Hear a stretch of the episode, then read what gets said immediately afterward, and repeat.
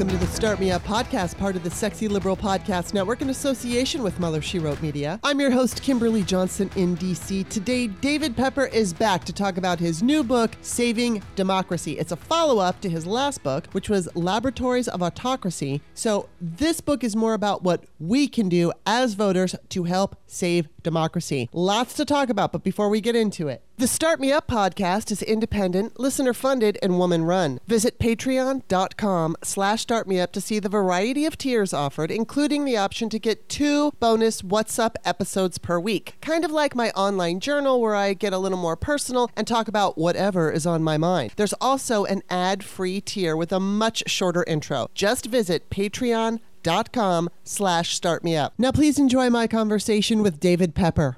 Welcome back to the show, David. Thank you. Great to be with you again. Mr. Important, you are. Everything you tweet is so important, and I'm so happy to share it. And your books are so important. so um, I'm glad that you're here with me today to talk about your new book. Um, I'm just going to say this real quick and then I want you to talk. So, your new book is titled Saving Democracy, and it's a follow up to Laboratories of Autocracy. So, I just want you to give us a brief overview about your first book and then launch into what your new book is about and why you wrote it. Sure. So as as we talked a couple years ago, the the first book was all about the fact that that while everyone watches Washington D.C. and talks about Donald Trump and Marjorie Taylor Greene, the truth is that the most relentless assault on democracy is actually not there. It's in states and state houses, uh, gerrymandering them, suppressing the other side, and then passing all these extremist laws. And and we wrote about that and talked about it two years ago or less than two years ago obviously that's playing out as bad as could have been imagined right yeah. now. Uh, so that was what the book was, and it really used Ohio as sort of the case study of just how bad it is and how bad it looks when you live in one of these states and all the damage is being done. But as I finished the book and had conversations like the one I had with you, and people read it, I heard the same thing again and again, which is, oh my gosh, reading your book, although enlightening, was so painful mm-hmm. because what's happening is so disturbing that I kept feeling like this. What people tell me, I kept feeling like I had to skip to the end of the book because at the end I put some solutions about what people had to do. And I heard this so much that I thought, okay, I want people to read the first book to understand how bad it is. Yeah. But it's clear that people are desperate to know what they can. do. So much so that they're skipping forward to get to that. And so that's when I decided to write what I've written now, which is, is this book we call Saving Democracy. And the, the subtitle is a user's manual for every American. So the whole point of this book is to say, okay, once we have together understood how broken it is in these states, but that that is the front line of the attack on democracy. It's not mm-hmm. some sideshow.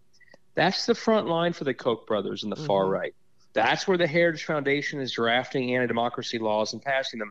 Once we see that, the truth is, as bad as it is that that's the truth, it does empower people to do far more than they otherwise might ever do because it also means the states where you live, whoever your listeners are, wherever they live, that's where the attack on democracy is happening. Mm-hmm. So you don't just sit around and cheer for Jack Smith all day as if that's going to save the day.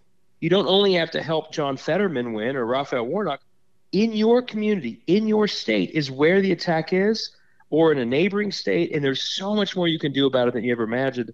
And this book walks you through, literally with worksheets and like best practices, and it gives you organizations all the ways that once you realize that you're on the front line of democracy, that you can take action yourself, and that's really the point of the book. What would be like? What's one example that someone can do, especially somebody who's working and they don't feel they have a lot of time, but they really want to do something? That's what I. What one of the things that I do in this book is say you don't have to change your life to mm-hmm. fight for democracy. You actually, so much of the most powerful things you could do are within the life you already lead. In fact, I, I have a, at the end of every, every chapter, I have this little footprint uh, sort of model I use, and I ask people to fill it out. That if you actually take a look at your life now, and you know, are you involved in any nonprofit activities? Mm-hmm. Think about your workplace. Think about where you go to church. Think about your neighborhood the truth is rather than going and like thinking about democracy is another activity mm-hmm. think about the things you already do and how those could be used hmm. to lift democracy for example if you're a volunteer at a food bank or a homeless shelter or you're on the board or you give is that homeless shelter registering voters? Wow. And if it's not, yeah. incorporate registering voters into their mission, which is what they should be doing. And their voters are the very people being disenfranchised. So mm-hmm. that doesn't mean you're all of a sudden spending 20 hours a week you may not have. Right. You're self registering voters. You're incorporating into things that you're already involved with. And and not only is that a great use of your footprint, but the truth is, many of these institutions that are doing this work that can do it in, in a nonpartisan way are actually better able to get to, for example, the disengaged voters we need back in the democratic conversation. So whether it's, you know, the fact that you live in a district that no one's running and you, you, you convince a friend or someone else or yourself to run, or it's that, or you sign up as a poll worker simply for eight hours a day, or you get involved in the school board censorship efforts. Many of these things, some will require more time and more energy, and you put yourself out there, but others actually may be simply incorporating something into things that you're already doing. Mm-hmm. Yeah. And some of those great. changes actually are, I believe, from after writing the book, are actually some of the biggest value adds you could bring. Wow. God, you know, I mean, that's something that doesn't even occur to people. It certainly didn't occur to me. Um, it doesn't I can't do anything about it because right now I'm don't do anything. I right. work from home and I'm always home.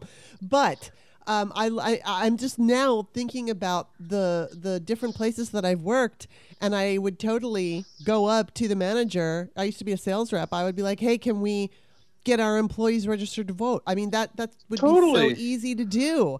And like you said, it's not going to take any kind of time away from your your schedule already. What's this brilliant? Absolutely. I look back and this is why I'm not sitting here telling everyone else, "Oh, you should have done this, this or that." I was a city council member years ago. Mm-hmm. Back when democracy felt like it was as under attack as it is now. But I didn't think at the time. I, I just as an example, I created as a city council member an earned income tax credit clinic where we would help people get the EITC. Mm-hmm. But I never thought I should be doing that to make sure voters are registered. Right. And if you think about every, if you know, here's another way on in your footprint to make a difference. Do you know a city council member in your city?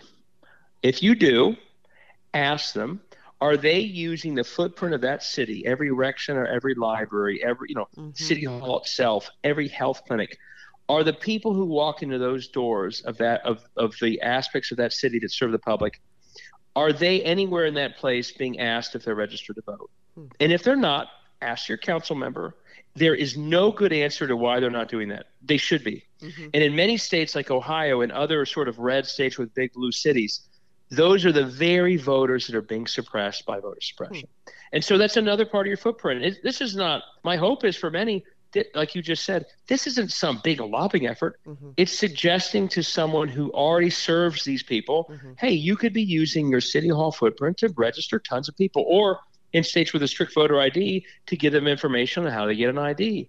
And, and, and I didn't think of that because I just it didn't occur to me when right. I was a council member that the city should be doing that. Now it's clear to me that the cities of this country must do that. Mm-hmm. These are the voters being suppressed for very specific reasons and the city halls of this country could play a massive role in getting a lot of these people back into the democratic conversation. Again, this uh, this is a simple conversation. It's not 20 hours of your day, mm-hmm. but it's using if, if on your footprint. And again, in my book, I ask people to fill out a sheet that's their footprint. If on your footprint, one aspect is I know a council member, I know a mayor, I know a mm-hmm. school board member. Use that little small part of your footprint to lift democracy, and all of a sudden, big changes can come from that. Now, what about people who don't like? I don't know my city council person, but I know that I could look them up. So, would you suggest like online, you know, tweeting to them or sending them emails or calling? What would be the, be the I best call thing? I, if it's if if you have a city that is in the middle of this and you and you see you know and, and so much of the front line attacking democracy is is suppressing urban voters uh, african american voters voters of color young voters and so if you're in any city where that's happening and you check around and you see that that city is not doing very much to to empower its own voters, which it should be, but often again doesn't think to do. Right. Yeah, I would just look up your council member, even if you don't know them. Mm-hmm. And and I'm, i was a council member. If someone had come to me with this, I would have thought, my gosh, you're yeah. absolutely right. this is a no brainer. Yeah. It is a no brainer, and it would you know think about it this way Republican Secretary of States in states like Ohio, like Frank LaRose, and the Republican state reps, They are spending so much of their time suppressing voters in these cities. So it's totally not only appropriate but necessary that if you represent the voters being suppressed, you fight back for them. Mm-hmm. And you fight back for them not through, you don't have to be partisan about it. Just make sure that whenever someone goes to a health clinic in, a, in the city of Cincinnati, at the end of the um, registration system, they're asked, like they are the BMV, mm-hmm. oh, by the way, are you registered to vote? Oh, right. you're not? Well, here's a computer terminal here. We can register you right here. Yeah. No brainer. Easy. Yeah. And guess what? Thousands of people would be registered that otherwise are being purged. Wow. Um, and, and, and, here's an example of me doing this myself. I was at a fundraiser for a friend of mine a, a few months ago. And I, of course, as you can tell here, got on my soapbox and said, don't just rely on the party to register people.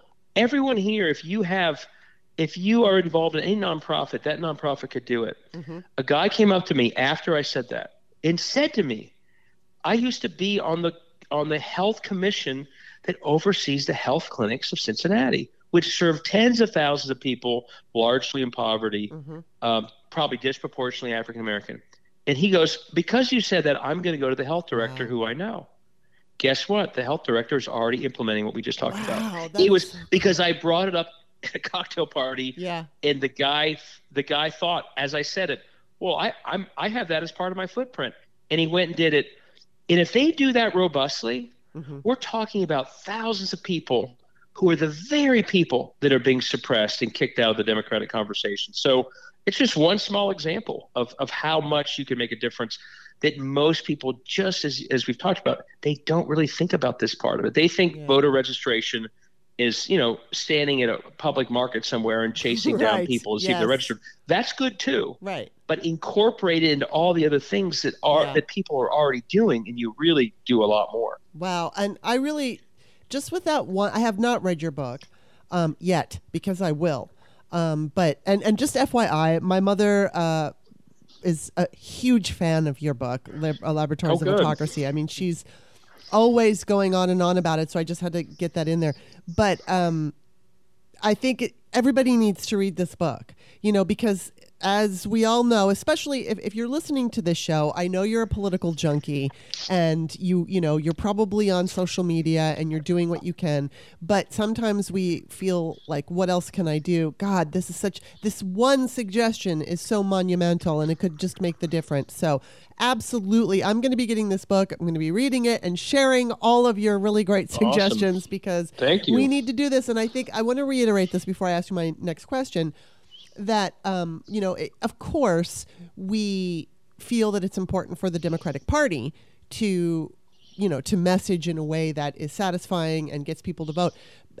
And and sometimes the democratic party does it really well and sometimes it doesn't. But i think you know it's not always it's not the party um, that sets the tone of the messaging. It's usually outside groups. I mean people like frank luntz who is a Republican strategist, was you know figuring out all kinds of different messages and and and you know narrating what was going on. Um, and we have that on our side too because we have different groups, whether it's Midas Touch or Really American or you know certain individuals who are who are setting the tone. But I, I just think that people forget that we are the message. It's the voters who are the message. Right. And you know, I had a, a communications expert uh, here the other day, and she was talking about how Biden is doing a pretty good job of talking about what he's accomplished, but we're not always, you know, spreading that message for him. And so I would really like to reiterate that. Please yeah. spread the message of accomplishments because Democrats get shit from us when they don't do it. And then when they do do it, it's not sexy. So we don't retweet it. We retweet the stuff mm-hmm. that is, you know, makes us fearful or angry or whatever. So I just want to put that. I'm gonna I'm gonna keep saying this because we have to retweet anybody or or amplify anybody who is talking about the positive uh, accomplishments of the Democratic Party, especially during the Biden administration. So yeah, I, I agree with that, and it's funny. I put I have a whole chapter on messaging and going on offense message with messaging. And I quote Simon Rosenberg, who's yeah, always him. out there. And yeah. he, he makes the point that he was in the Clinton war room. Yeah. And every day their goal was to win the message battle of the day. Mm-hmm. And back then the war room was 15 people, and then they would try and get all their message out to the reporters and everything else. Well, you're in these days. You're all in the war room. All yeah. your listeners, you, I, we're all in the war room because we have an ability to get a message out to mm-hmm. the people who listen to us. And so, absolutely, you know, my whole point point is to say every single person can play a role, and that includes engaging voters, like we talked about, but includes communication. So mm-hmm. you have a universe that listens to you. Um, some are total insiders, so maybe it's repetitive for them, but but it may be a lot of people who know that you're the political one and they're not. And so every time you carry that message forward through a retweet, through a Facebook post, or whatever else, it's really important. And you don't know how you might be breaking through uh, in terms of what could otherwise be a cloud of confusion. So, yeah. absolutely, we are all in the messaging war room, millions of us. And if we all do it well, it makes a difference. Yes, it does. Okay, we have to take a quick break, but we'll be back after this message. Hey, this is Kimberly. If you're not already my patron, just visit patreon.com slash startmeup. You can take a look at all the tiers and decide how you want to support the show. Thank you so much. Join me, 48 Hours correspondent Erin Moriarty, on my podcast, My Life of Crime as I take on true crime investigations like no other. This season, I'm looking into the labyrinth of crime and secrets within families. I'm cutting straight to the evidence and talking to the people directly involved, including investigators and the families of victims. Listen to My Life of Crime with Erin Moriarty wherever you get your podcasts. Now, I want to ask you, uh, you know, in your in your book laboratories, you talked about how the Koch brothers, the Republican Party specifically, focused on you know these these um, local and state elections. And why is it the Democrats have been so passive in letting the Republicans take over, and not just in the red, but the purple and uh, I'm sorry, not just the red, but purple state governments. I mean, what is it about the Democratic Party that they were just allowing that to happen? There's so much to say here, and I, I don't want to ruin the show by only on this, but I, will just mention a few real quick. Okay. One, you know, not not just to blame, but we have naturally a default of federal because, to our credit, the biggest wins for democracy have generally been federal legislation. Yeah. So of course we think, you know, we want another Voting Rights Act, we want this yeah. and that, and that has been, and that often is the most powerful sort of place to get big things done. So that's sort of how we think. And, and mm-hmm. that's totally understandable. And by the way, it's also true. So when we have federal power, we better use it. And sometimes we don't. So that I think is one reason. Another reason is that we often, I think, more the Koch brothers understand power. Mm-hmm. They don't care as much about some candidate who's going to inspire them and and you know make us all feel great about everything. The, the Barack Obama celebrity style candidate.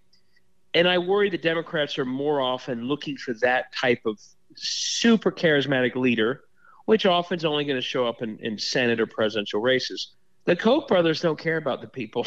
They care about power. Right. If they have the most unimpressive, potentially scandalous, uh, you know, not very good candidate in a state house seat, voting the right way, they're happy. Mm-hmm. And we need to start seeing this as about power and how you get it and how you use it, as opposed to being really picky and only getting excited when someone is an Obama level, right. you know, super yeah. duper candidate. Um, so that's some of it. I mean, another is, and this is, uh, I think, one of our our blind spots, and I go through this in detail in the book. Those who care about democracy for for a long time until very recently, we've sort of assumed democracy was intact. Yeah. We didn't think it was in trouble.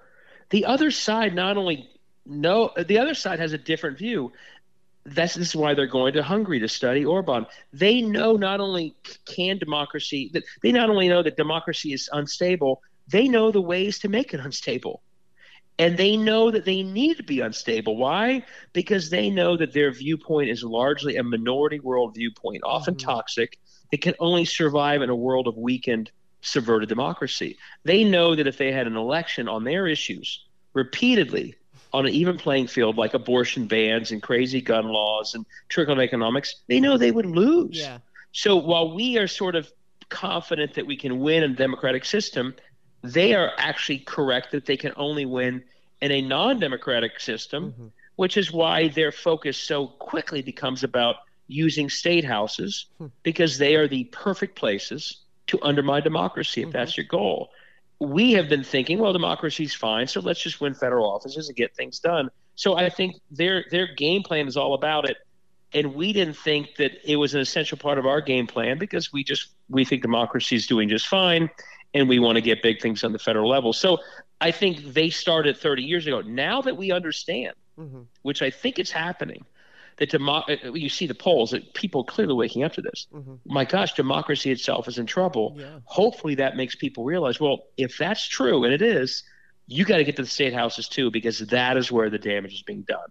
Uh, and the final thing I think that's happened is um, there, there's more to it than I want to say because I don't want to go too long. But I also think that now we reached a point where we just think, well, there's some states that they're just not worth competing in because we've lost them. Right. And that also really rewards the other side's mm-hmm. tactics. And and you know, you look at Missouri and you know, Missouri voted for Clinton. Iowa and Indiana voted for for Obama. So did Ohio. Mm-hmm. And what happens when you quit on states because you don't think you can win them? is you don't only lose them in the future, they become extremist mm-hmm. because the only people there are extremists. And so I think the other reason why we're not getting into these states and fighting it out is we've reached a conclusion at certain points that they're unwinnable. And every dollar that would be spent in that state is a waste of money versus going to another state. And in the end, that's not only a self fulfilling prophecy of losing, but it actually fuels the extremism that's making these states worse and worse, even though they weren't they were blue all, not that long ago. So I think it's it's a combination of all those things that we just have to figure out how to change because the damage done by not only not focusing on state house level races, but even more giving up on entire sections of states and entire states altogether. The damage done by that is enormous yeah. to democracy, and it's what's fueling the extremism so all the reasons that got us into this mess, we just need to figure out. And this is why I wrote this book. It's all problematic. The consequences are playing out every single day from Florida to North Carolina, Tennessee to Ohio, are all a result of this decision we've made not to engage in these places. So we better get back in them as quickly as possible with a long term plan. What would you say are some of the worst state abuses going on now? I mean, it's such a it's such a competition race yeah, to the dude. bottom. it's like a different state takes the lead every week. Yeah. Um, you know, Ohio is truly in the world of lawlessness. I mean, mm-hmm. we are living, you know, as a as a lawyer, and I should probably stop thinking so much as a lawyer since the rule of law is disappearing in many places. I don't think any state is living in a land more lawless than Ohio, where the current legislature is in office on a map that is in violation of the Ohio Constitution.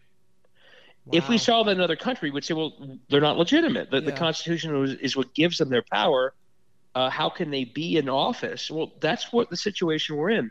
Uh, they drew themselves a map. It was struck down many times. They simply ignored the orders long enough to get themselves one of those unconstitutional maps. So, it everything flows from that illegitimacy. You know, mm-hmm. all the things they're doing around, you know, abortion bans and now trying to change the Constitution. So it's pretty bad here. Mm-hmm. Florida is you know, what's interesting. My book is largely about state houses. Usually, it's the gerrymandered state house members that are sort of the lowest common denominator of the state becoming extremist. What's interesting about Florida is, and in, in a weird way, as bad as it is, it's almost helpful. DeSantis has become sort of a representative of how bad these states have gotten in what he's doing which normally is better hidden because it's some state house member no one's ever heard of. Mm-hmm. So Florida's going off in all the crazy directions of, of, of every other state, but it's actually more high profile because it's a guy running for president and not simply some anonymous state house member that no one's ever heard of. Yeah. In my book, though, I go through many other states, and one of the real measurements of how broken these state houses are is how many people are not being challenged in their next election. And so this is where when you saw the Tennessee chaos a few months ago, I was just finishing up the book, and this is the, I'm glad I hadn't finished it yet because this compelled me to go figure out well how many people and how many of those Tennessee Republicans who voted out the two Justins did not face opposition in the prior election, and the number was 50 percent basically. Half of them wow. didn't even. Now that is broke. Not only are they gerrymandered, which is bad enough, 50 percent of them waltzed back into office having been extremists without even a challenge. And I put an entire chart in my book because once I found that, I thought, okay, we got to do this for every state. Mm-hmm. And so you can also measure the lack of health of these democracies based on how many incumbent extremists face no opposition, which is almost in every state double digits, often 50%, sometimes more, normally in the 20s and 30s.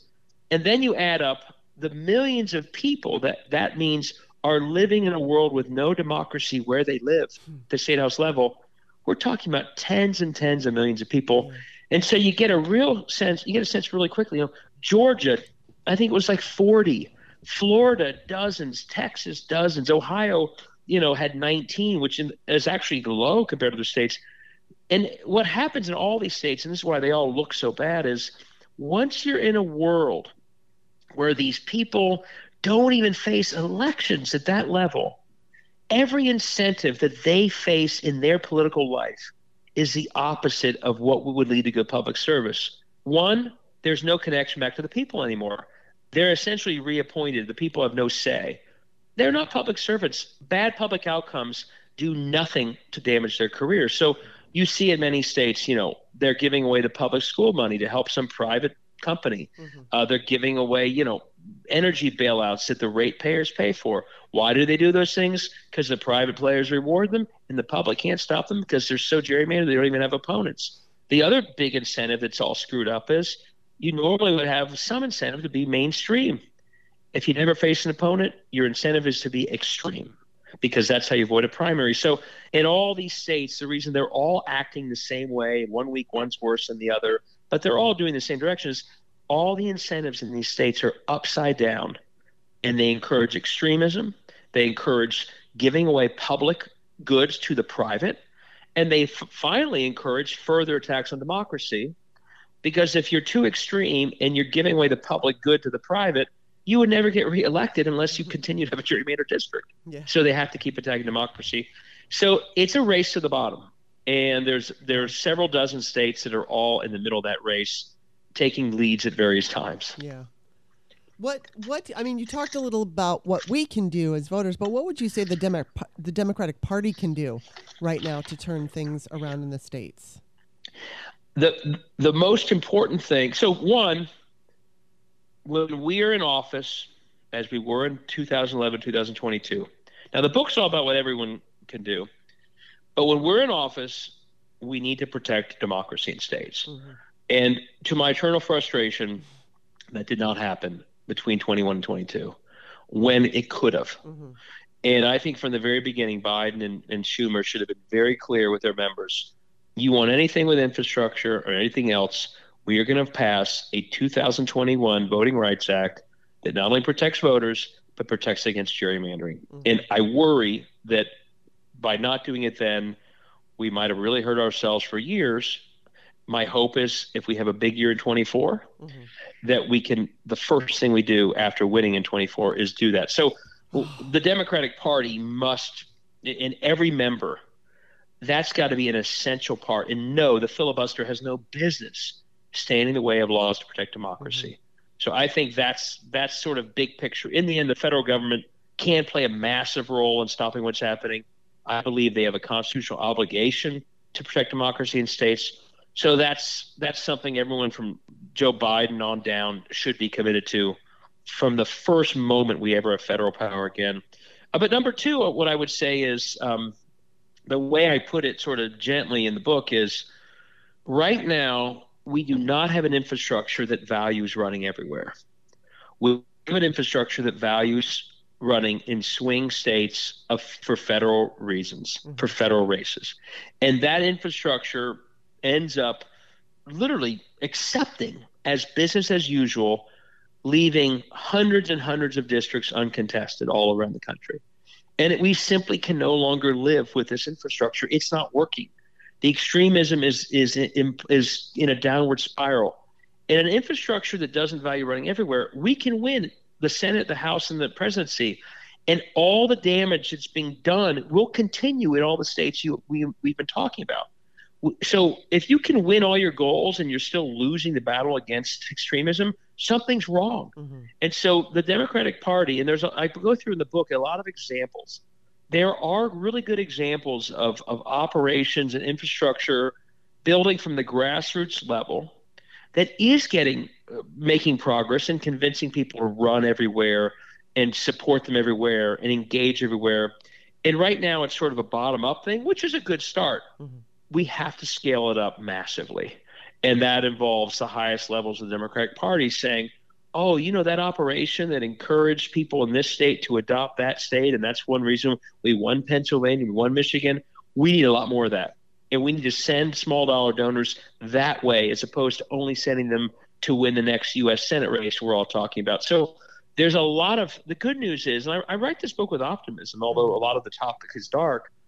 22, not only did we have wins in places we normally wouldn't have in a midterm, but some of the key pieces of infrastructure that led to those wins are really starting to show their stuff. And I go through in the book, you know, on some of these chapters. If you want to do this, there's an organization doing it. You can join them, you can help them, you can raise support for them.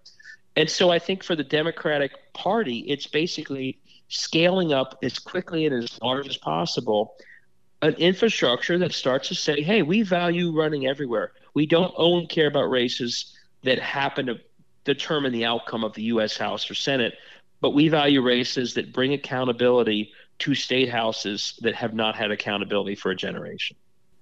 So I had Jamie, Jamie Harrison on my show at the beginning of, I believe it was, I don't know, 2021, 22, I don't remember. Anyway, um, I'm number one, I want to know if you have his ear. And number two, um, do you think are the Democrats right now? Do you think they have an understanding that this is necessary to do this, or do you think that they're still not getting it? I, so I'm I'm a good friend of Jamie. He and I were both chairs together at the same time. So I think he totally understands it. Honestly, like he was the chair of the South Carolina Democratic Party. Yeah, he knows all this stuff. He would have been dealing with all the things I dealt with in the state house and all that. Um, I think it's a broader ecosystem problem.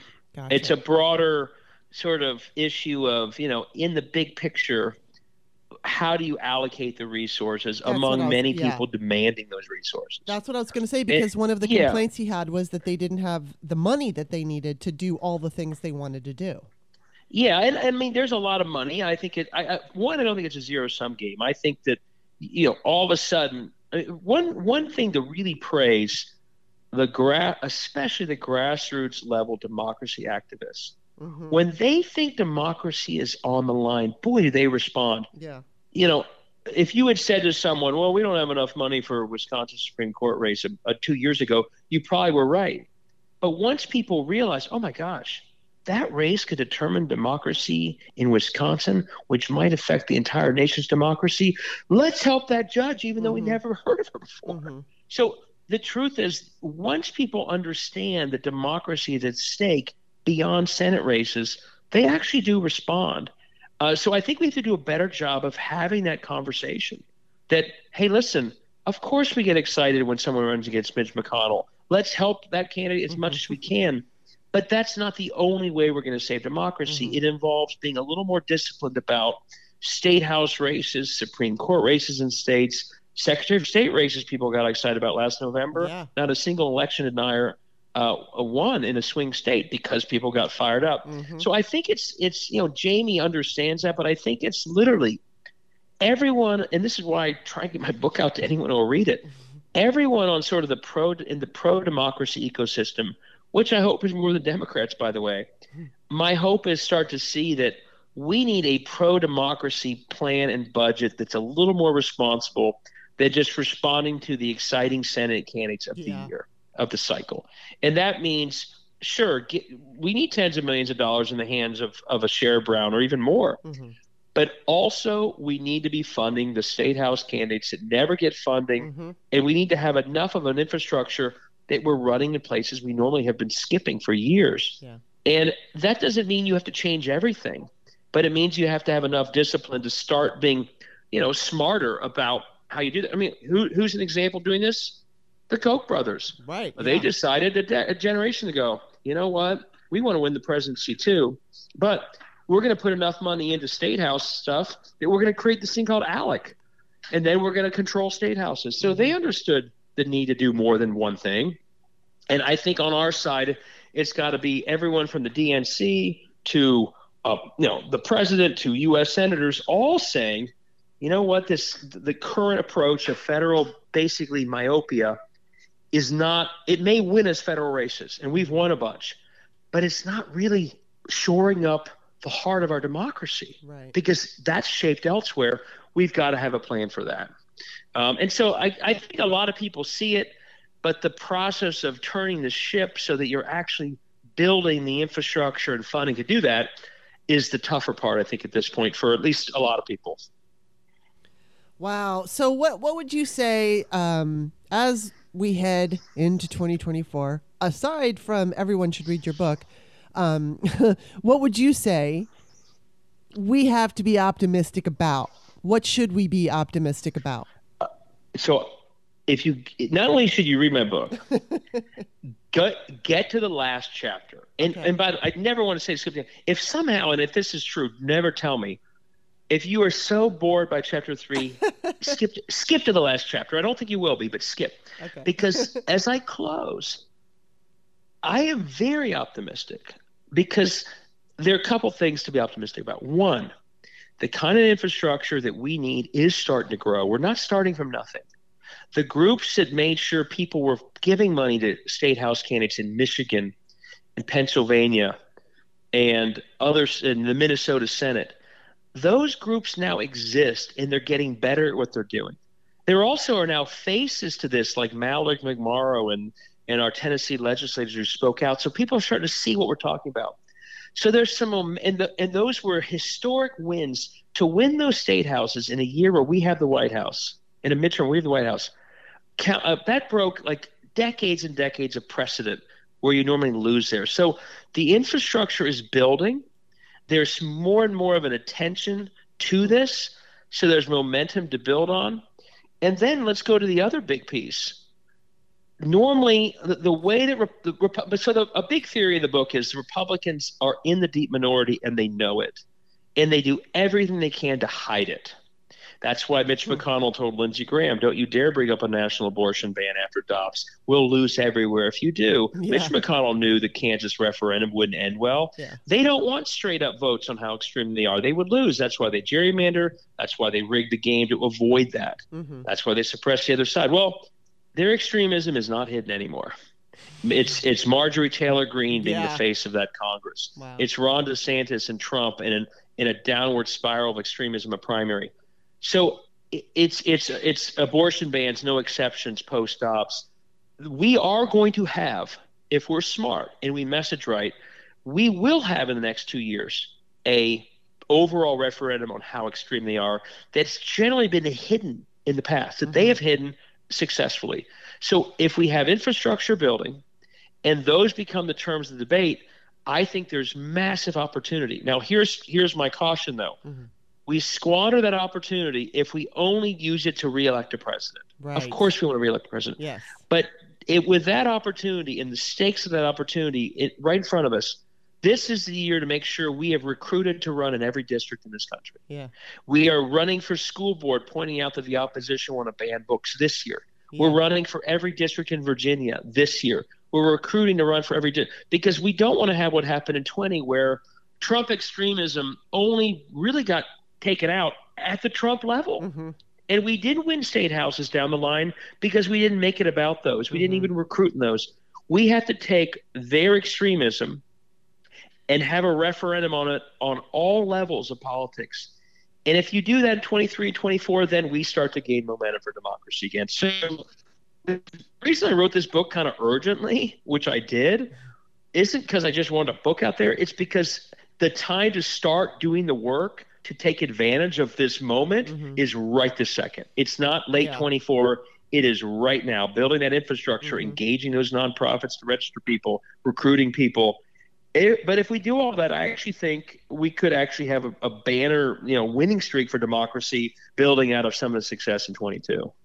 So, everybody needs to buy this book. And FYI, it makes a great gift, right? So, whether it's Memorial Day or Labor Day or somebody's birthday or Thanksgiving or Christmas or whatever holiday, whatever, or just a random, hey, I love you, here's a great gift. You can help save democracy. I urge everybody to get this book because it seems Thank to you. be extremely important to saving the country that we all want it to be. Um, so before I let you go, please tell everyone where to find you.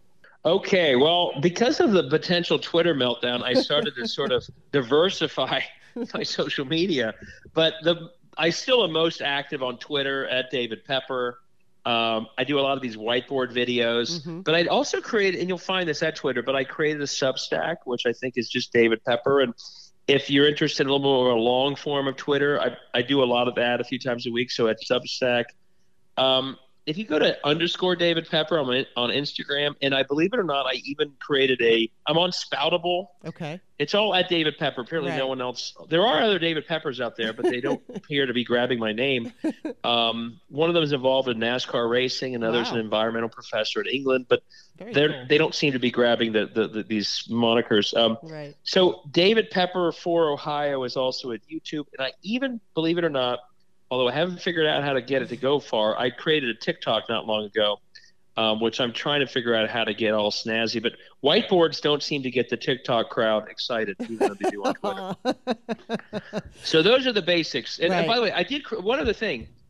I also created a website tying into the book called SaveDemocracy.us okay. savedemocracy.us. And if you go there, you can not only buy the book, but a lot of the videos I do are available. And I even, believe it or not, I'm very into these worksheets in the book. I mean, I literally say, fill this out. It's your footprint. It'll show you how to mm-hmm. involve yourself in democracy in the ways, ways we talked about. You can go to that website and download those footprints and print them out. Don't go to a meeting and pass them out for all, you know, Wow. and there's no cost to that. I just uh, my main goal, if it's not already clear, is if people were just read the book and put it down and do nothing, I've actually failed. right. The whole point is it's a call to action that you can play a huge role, and if we don't all play a huge role, frankly, the scale of what's attacking us will win. Yes. We all have to fight back, and this book is one effort, at least, to try and show people how they can be most effective in doing so. Well, thank you, thank you so much for writing it because it's so important, and you know I can't urge people enough buy his book. Um, of course, you can find me on Twitter, author Kimberly L E Y, Spoutable Kimberly Johnson. My books are on Amazon. David, once again, thank you for being on the show. Thank you for writing the book, and everybody needs to go buy it. Thanks so much. Bye bye. Always fun talking to you. Take care. Bye bye.